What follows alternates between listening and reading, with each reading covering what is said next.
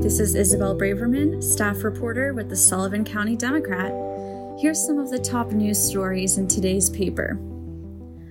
Sullivan County is looking to build a 199 foot communications tower on the county owned land located behind Crystal Run Healthcare in Rock Hill.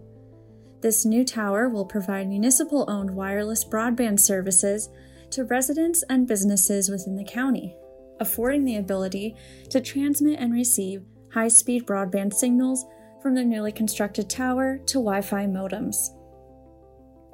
Each year during election season, reports of stolen or damaged political signs come to the surface.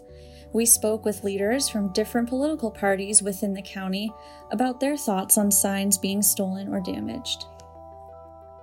On Thursday, October 8th, U.S. Representative Antonio Delgado visited Catskill Mountain Sugar House in Sullivan County. The congressman was joined by the owner, Walter Garigliano, sugar maker and operations manager John Garigliano, and Grahamsville resident Paul Gunther for a tour of the 800 acre maple farm and syrup processing facilities. Sullivan County Public Health Services is alerting anyone who visited the Dollar General store on 100 Main Street in Livingston Manor on the following dates and times that they may have been exposed to an individual who tested positive for COVID 19 and was contagious.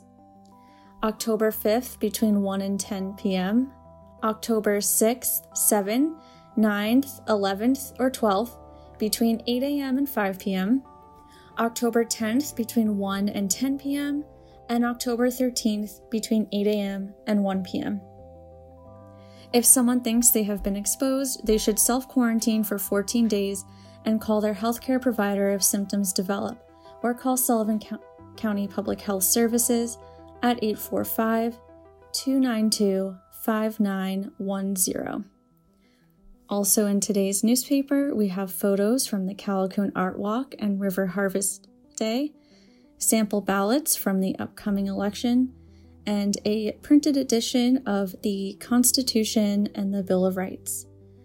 As always, find us online at scdemocratonline.com and follow us on social media for news updates.